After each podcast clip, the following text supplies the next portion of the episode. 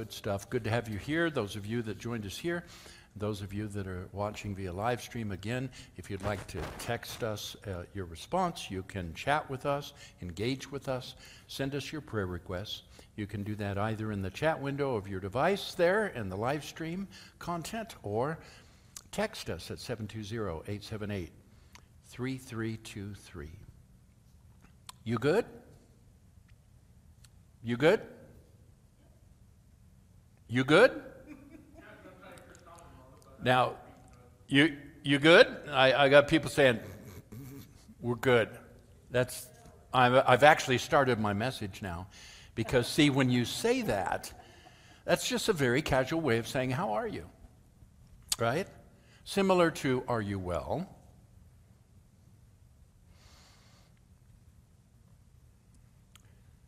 I was listening to a song where the lyrics said, I'm sick of trying to be good. Robert Taibbi, psychologist and therapist, wrote an article on the dangers of being nice. He said there's a downside, actually, to being the good guy. Here were a couple of his points. Number one, people who are always the nice guy, always trying to be good, right?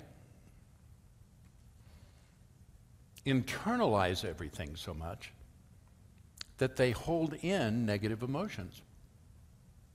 And this often results in depression and anxiety and addiction. He also said that one of the other things that happens for the good guy, the guy that's always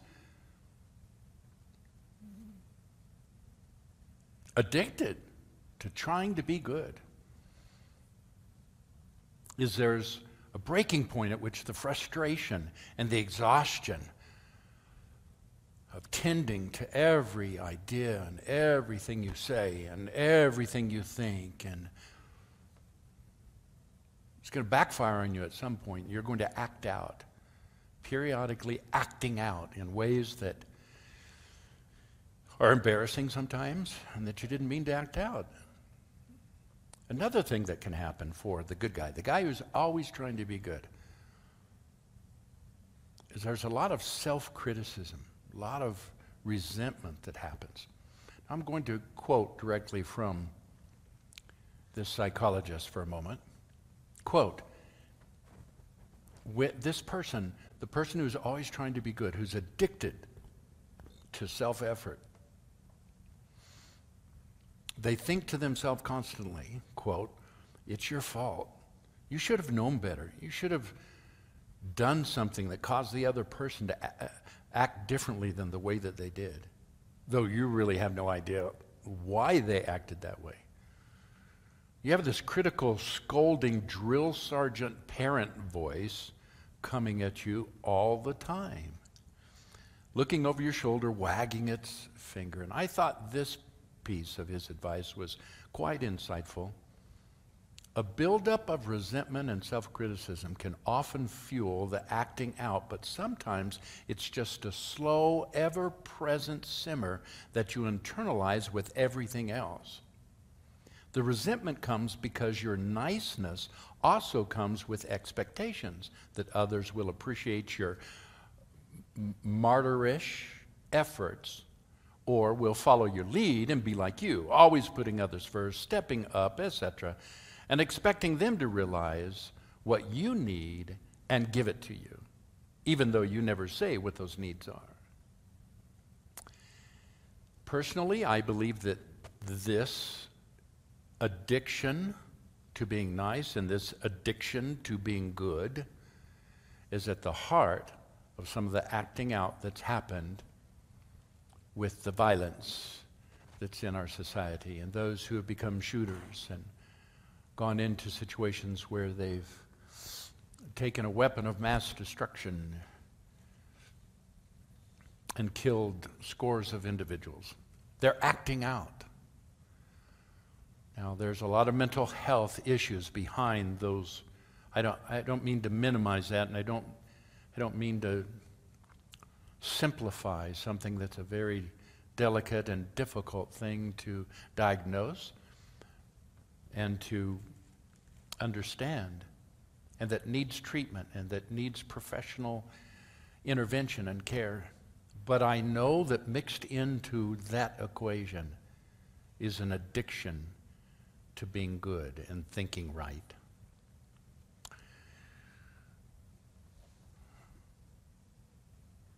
I spent years as a teenager involved in a local church that had a system of leadership called shepherding. It was very heavy handed. It was into your personal life. It was dictatorial. It was manipulative. And it caused an enormous amount of fear among all of those who were involved. Now, this was not just a small little group meeting in a home. This was one of Denver's mega churches at the time. You understand this was 30 years ago. Plus. Yeah. 40 years ago, my wife reminds me.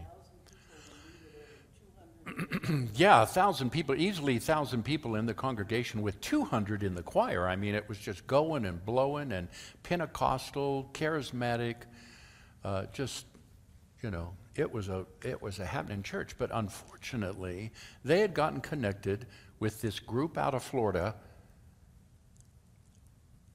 um, infamously named and known as the Florida Five. Now, I'm going to call names because these individuals have since repented of this, but and publicly done so. But Derek Prince, who's since passed away, Don Basham. Um, uh, I said Derek Prince, Don Basham, um, Bob. Um, um, oh goodness, I'm forgetting names. I, I should have written them down. I uh, have known these individuals so, so, well and followed their teaching, but it, it was a group of five individuals who came up with this system of leadership that, in simplicity, said this that elders of the church who are assigned and committed to the pastor and have had hands laid on them to receive his anointing are to be assigned portions of the church. You divvy up the church by whatever means, either numerically or Uh, um, uh, by geographically. And everybody in the church comes under one of those elders. And that elder is responsible for you, responsible for everything from where do you buy groceries to who you marry to your you know, spiritual life. Are you living a holy life? So on and so forth. And so it became this watch system, and it became a very destructive and punitive and if you weren't living right, then you would be approached and uh, y- your sin would be dealt with and pointed out. Uh, if, if you wanted to buy a vehicle, you didn't dare go out and buy a vehicle on your own. You had to go get a witness from your elder.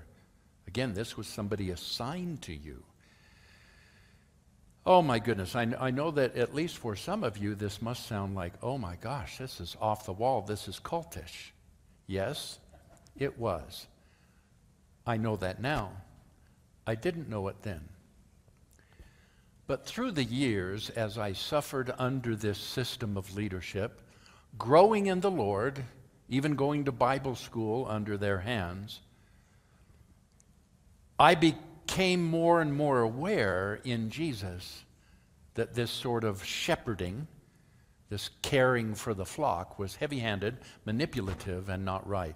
And I began to listen to somebody on the radio Dr. Walter Martin, who was famous for his work on the cults. Kingdom of the Cults was the book that he wrote. And uh, in that book, he went through each of the what were considered cults at the time who were religious but didn't teach and preach Jesus and had aberrant theology and doctrine. As I would listen to him on his radio broadcast, people would call in with questions. And some of those had to do with heavy handed manipulative leadership in churches. And boy, it was so freeing for me but it was scary as well because I dared to listen, dared to open my mind that there could be possibly something wrong with what I was under and experiencing. Dare I test it? I was in far too much fear that I would lose out with God, that I would lose my faith, that I would be condemned, that Jesus would leave me, that I would be brought before the elders in the church and uh, demonized. I, I mean, it, it really, it was a real, real, real thing. And then I met my wife, Nina, there, and we got married there. And I just want to say a word about that. What should have been one of the highlights and delights of anybody's life, their marriage, was for me, and, and because of the nature of what was going on, one of the darkest times. Not because of Nina, but because of how that whole thing was manipulated. You had to get married there. The person that you married had to be part of the church. They did it on a particular evening, usually Fridays, but that had to be approved. The time had to be approved. The things that you wore had to be approved. Who you had in the wedding had to be approved. Of course, that was the care, that was the eldering, that was the shepherding of this thing very fear based. And so here I am, a young man, not even, I'm still 19, and I begin to date this gal who's five years older than me. I had to go get that checked with the elders. Then we were asked to separate and not see each other for a period of time to prove that it was the will of the Lord. And that, that was a good thing at that time, really, in our lives. But it, it was just more of the same. And then the actual wedding, I, I got to have individuals that I asked to come along, but I, I, I remember the pastor's wife coming to me the day before the wedding and saying, Your hair is too long, you need to get a haircut. You see, beards weren't approved.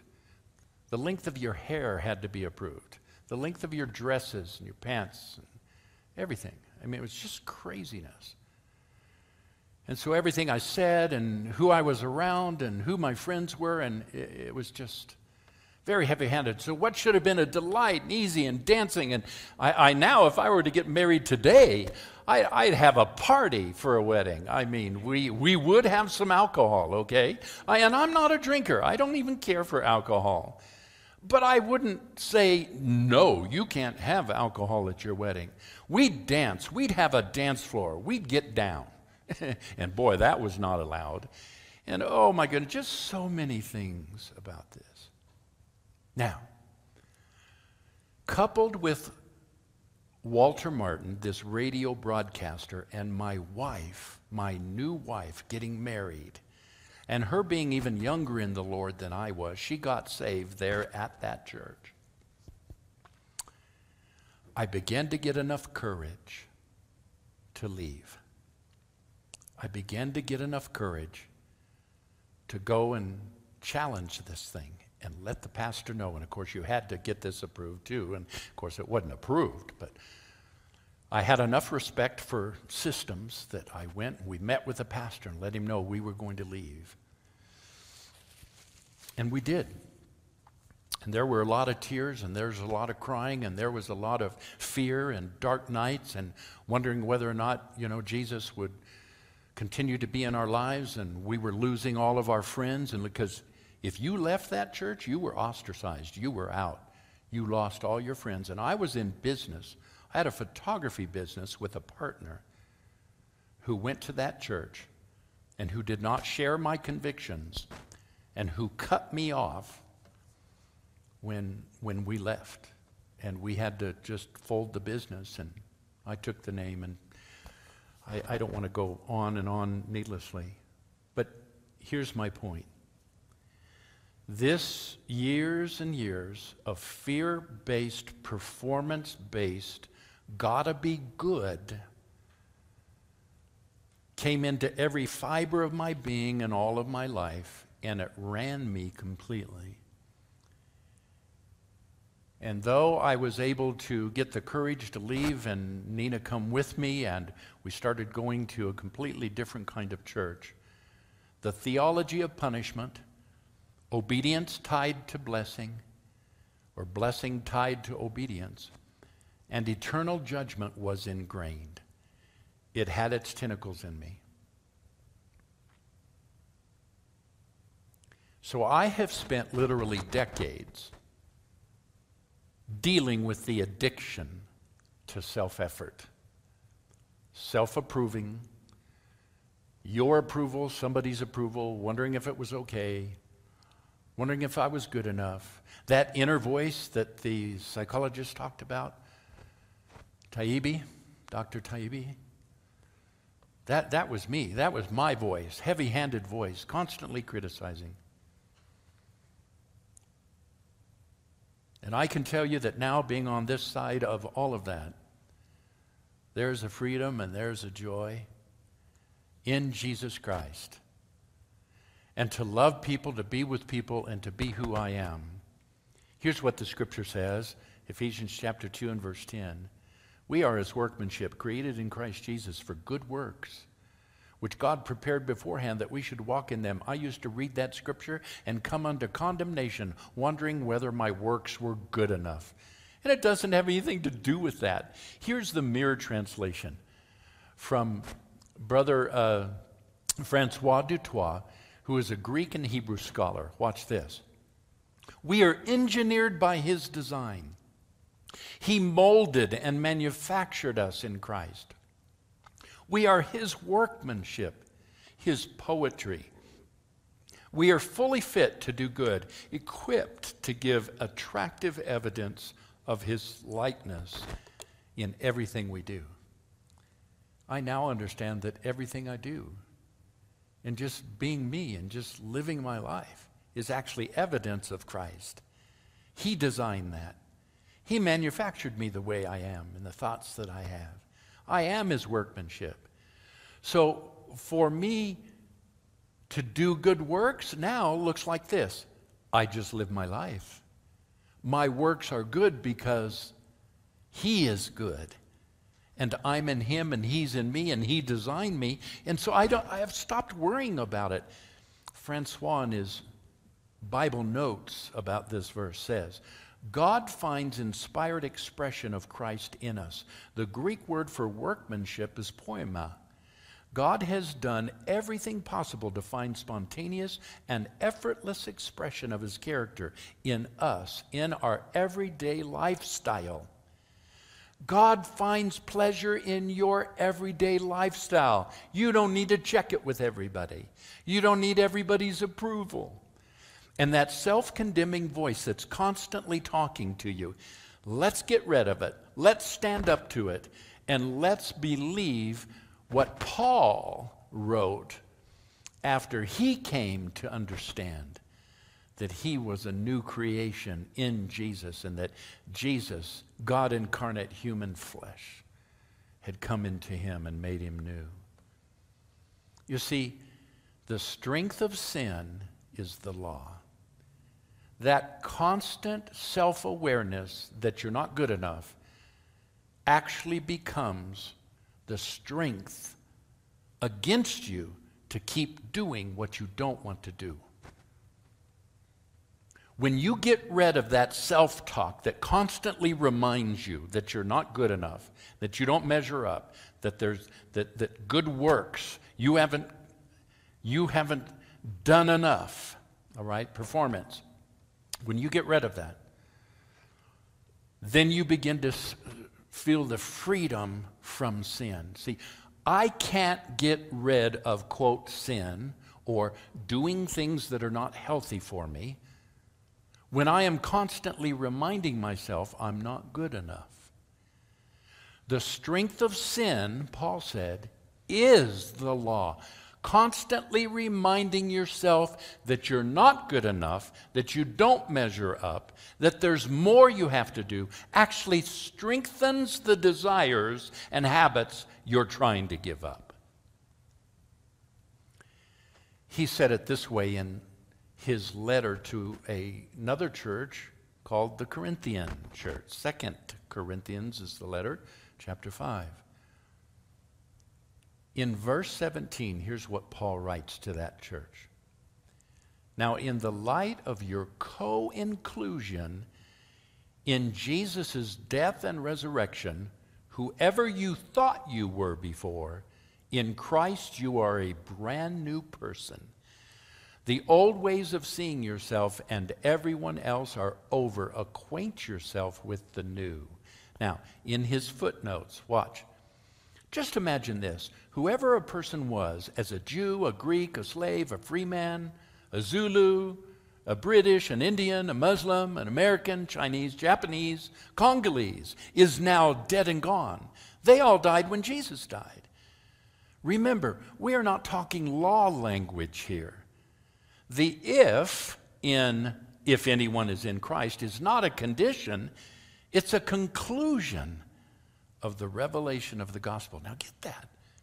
If any man is in Christ, he is a new creature. Again, I used to condemn myself. I'm not enough in Christ. I'm not enough. I'm not acting good enough. I'm not obeying the scriptures enough. I'm not praying enough. I'm not reading my Bible. So if any man is in Christ, he's a new creature. Well, I'm not acting enough like a new creature because I'm not enough in Christ. And it doesn't even mean that. The if any man is in Christ is not a condition, it's a conclusion. All of humanity is in Christ because of what Paul says in verses 14 and 15 of that same chapter. Don't have time to go into it. But when he says, therefore, if any, he's talking about the previous verses, therefore. He didn't say, if any man is in Christ as a condition. He said, therefore, if any man is in Christ. In other words, verse 14 and 15 have context. And in those verses, he says, the entire world died with Jesus. The entire world, in other words, humanity, humanity has risen with him. Mm. Christian growth does not happen by first behaving better, but by believing differently and with awareness of who God made you to be in Christ. Only then can we end the addiction to self effort. I'm going to throw this open for questions now, either here, and we had a little bit of a, we had a snow today, we had overnight, we had people out sick, we had people with a broken car that called, said, My family can't be there. You know, we, we've got car problems, all kinds of different things. So I'm relying on you out here in our live stream audience to give me some feedback. Let me hear what's going on. What have you heard? What kind of questions do you have that we could entertain? Text them or put them in the chat, all right? We're monitoring the chat. I'm looking at it. Nina's looking at She's looking at the text that you're sending as well 720 878 3323. Text us. Chat with us right now. Nina, would you like to come on and join me up here and I will yield my chair to you.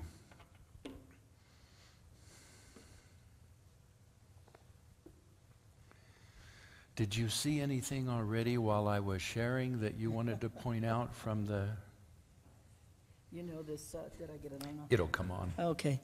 Uh, this is amazing, this thing that Ralph said that Plato wanted the aristocrats to run Athens again uh, because only the aristocrats knew what was perfect and told the rest when to breathe, go to bed, and get up.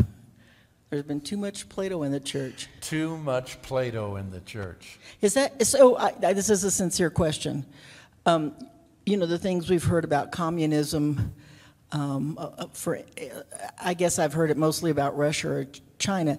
So is it that kind of same dominance there as, uh, is it kind of a Plato-like, is communism kind of a Plato-like thing? Where this is the way you have to do it, and we're watching over you, and if you don't do it this way, we're arresting you, you're going to prison. Uh, is that a simil- similar? I don't, I don't know that answer. We'll wait for your response in the chat there. Kathy is sharing here. Kathy and Jack said they ran, she ran into an, a nun in a store who, with total disdain, chew her out, chewed her out in public. a total disappoint to, a disappointment to her family because God Okay, because and God, excuse me. Mm-hmm. that she was, in other words, he, the nun was saying to her that they, she was a total disappointment to her family and to God because she had left her church. Can you imagine in a public place being chewed out for leaving a church and being told you were a total disappointment to God and your family?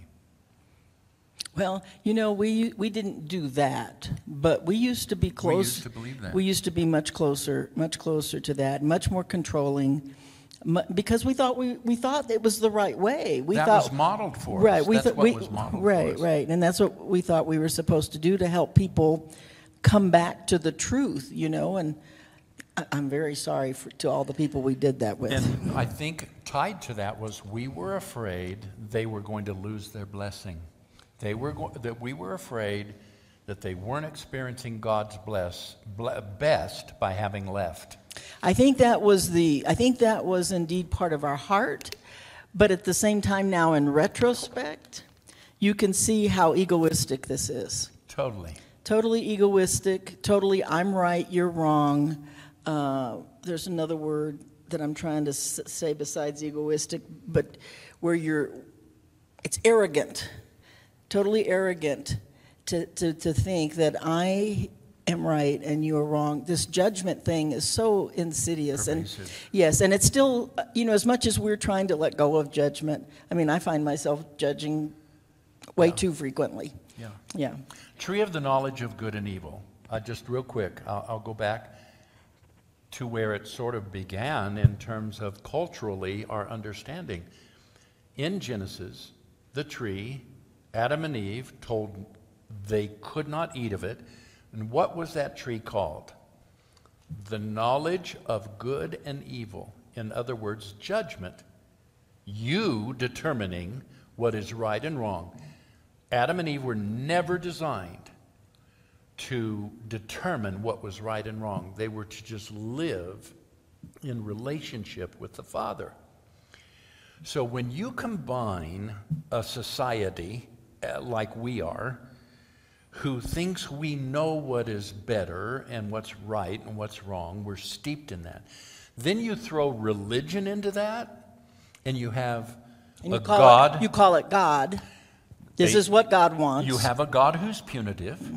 You have a God who's watching to see if you measure up to a, um, oh, there's a word, a constitution. Okay. They see the Bible as a constitution. And so, moral values, the Bible all is about moral values and getting us to come, correct our behavior, and come to a holy God. And boy, has it taken years for us to deconstruct from that understanding of God and the precious Word of God, known as the Bible, or the Bible, known as the Word of God. We actually don't believe the Bible is the Word of God, it is a Word of God. Jesus is the Word of God. I put a quote out recently on Facebook of uh, C.S. Lewis and said, How true is this? Because C.S. Lewis said that the Bible is not, he's not the only one, but he said in this quote that the Bible is not the Word of God, Jesus is the Word of God. But the Bible, when correctly read and taught by helpful teachers, will lead us to the Word of God, will lead us to Jesus. I posted that and said, Amen. yeah, that even C.S. Lewis One- one of the added best- some credibility to it. So, I mean, you know, this is not like, yeah, it's not friend. Okay, so Jeff just said uh, what we were just talking about a minute ago. He said, he, he put it in a very simple way my way or the highway. My way or the highway. Uh, Linda, I really appreciate what you said here. Uh, judgment, fear, and condemnation is what sent me on the search for Jesus. So you certainly didn't want to walk into a church where you got more judgment, fear, and condemnation. You need Exactly. you needed the real Jesus. And thank you, Ralph, for your answer here to my question. So since I asked it, and I don't know, he said about what communism is not at all like Plato, but real socialism is what the USSR called the last step before communism. Plato did not want it as a step before utopia, but as the true state. Real socialism was the rule of the party to teach people to become true communists with all being equal. Now, see, I like that with all being equal part. A state that never was reached, though. The last dialectic step just not, did not materialize, which would have been that everybody was equal and everybody got equal benefits. I see the difference now between what Plato did and what socialism would do. See, there's truth in that because that's Mm-hmm. how the community in the book of Acts began, is sharing everything. Right, right, sharing you know. everything, right. That, there's nothing ungodly about that. No, no, there's not. As a matter of fact, it's a really good thing. It talks about in Corinthians about I give what I have to the one who doesn't have, and they can give me what they have that I don't have, and it's an equal sharing. Now that there would be some utopia in that, some real love. Anybody else have some comments they want to make? And drop it in on the um, Facebook chat or to text 720-878-3323. And also at this time, because we're pre- preparing to wind down our, our service, and um, please uh, be sending us your prayer requests if there's anything you want us to pray about this morning. Um, be getting that to us in the chat window or via the text. Yeah. I've already got a, pra- I got praise report from Cindy uh, Van Etten that, you- I don't remember exactly how we prayed about it, but she had lost her work at the end of the year. And now they've re-upped her and she's got work again. So that's a Wow. awesome, praise God. and Yes. Relief, amen. Thank you, Father. Yeah, thank you, Lord, That's for super. your provision. Another praise report is your back is getting a lot better. Yes, it's getting measurably better. So uh, I had a number of you know that I had uh, I was in physical therapy therapy for a compressed disc, and um, that was really helping. And the sciatic pain was all but relieved, and so forth. But then I couldn't. I had finished that routine, uh, that regiment, and um, it was a 30-minute drive one way to get there. Number one, and number two, the expense of it was quite heavy but I needed maintenance. This week, I found a place that's five, six, seven minutes from my house, and they do all the same things. And I've already been in, and uh, they're just really great people. I like the whole thing even better, and uh, it's far cheaper. Hallelujah for that. Yes. And, and already just this week, I have had much better results in my lower back and have been without pain for most of those days, especially compared to the previous week or two where I was in between my last appointments and now. So the thing is working. Thank you for your prayers. It's being strengthened. I've re engaged, by the way, uh, with my coach who I had hired just before finding this out in x rays that I had this compressed disc. I had engaged with a personal trainer. And so I'm back with him now, and uh, we're working on strengthening those very muscles and so forth. So things are great, and thank you for listening to me go on. Hey, Ralph, you know, uh, we are very familiar with this that you just wrote. While I ne- he, Ralph says, while I never was part of the shepherding movement, I found a lot of the same in Word of Faith and the apostolic movement, just renaming and reframing the same things. Yeah, well, we we were too. a part of all three of those. And um, so it was lesser. Uh, uh, ki- uh, there was a lesser amount of the control in Word of Faith and Apostolic, but it was definitely, definitely there. Uh, you know, uh, uh, this having to go ask permission. Of course, we were quite young when we were in the shepherding movement, which only added to the having to go ask for permission to do this, that, or the other. Um, that might have added some to it. You know, and my elders were much more grace filled than your elders. And so I didn't even have to go ask a lot of things back then, but it was all around us. Well, you were better than me. That was it. So I didn't need as much oversight. We, yes, let's remember that. No. Yeah, but yeah, we total, I totally agree. Totally agree, Ralph. We're moving further and further and Okay. further away from all that. Prayer requests, if you have any, uh, text them, 720-878-3323.